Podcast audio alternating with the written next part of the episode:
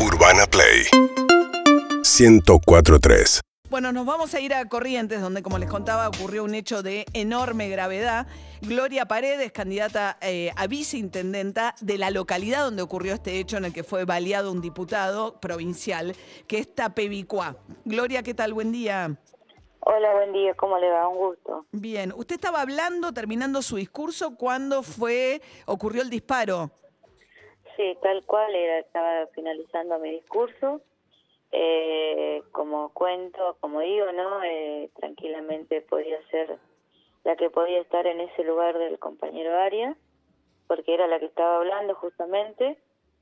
Eh, la verdad que estamos hablando eh, de un caso, eh, un atentado a la democracia, ¿no? Eh, haciendo un cierre como corresponde. Eh, y que pase esto, la verdad que Mm. yo sigo todavía chocada Claro. porque, como digo, la que estaba hablando era yo, Pero ¿saben, eh, detuvieron a la persona que disparó o, o na- o no saben de dónde vino el disparo? No sabemos nada de dónde vino el disparo, no hay detenido todavía, eh, se está se está investigando el hecho. Está fuera de peligro, ¿no? En este momento el diputado Miguel Arias.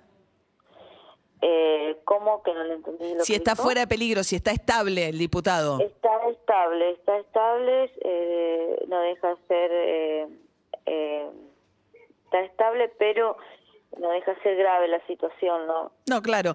Ahora dígame una cosa, Gloria. eh, ¿Tienen algún tipo de hipótesis ustedes? esto es cerca de Paso de los Libres. ¿Tienen alguna idea respecto de que haya algún tipo de bandas armadas con, en- en- operando en esa zona?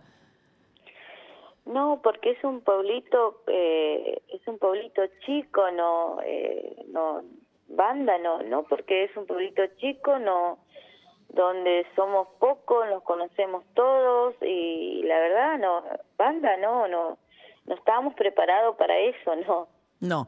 ¿Y hay un clima político muy pesado? Eh, nos dimos cuenta anoche hay un clima político muy pesado, porque la verdad que, que pasar esto en, en plena democracia Claro. en una provincia y en una localidad, eh, evidentemente sí, ¿no? Bien.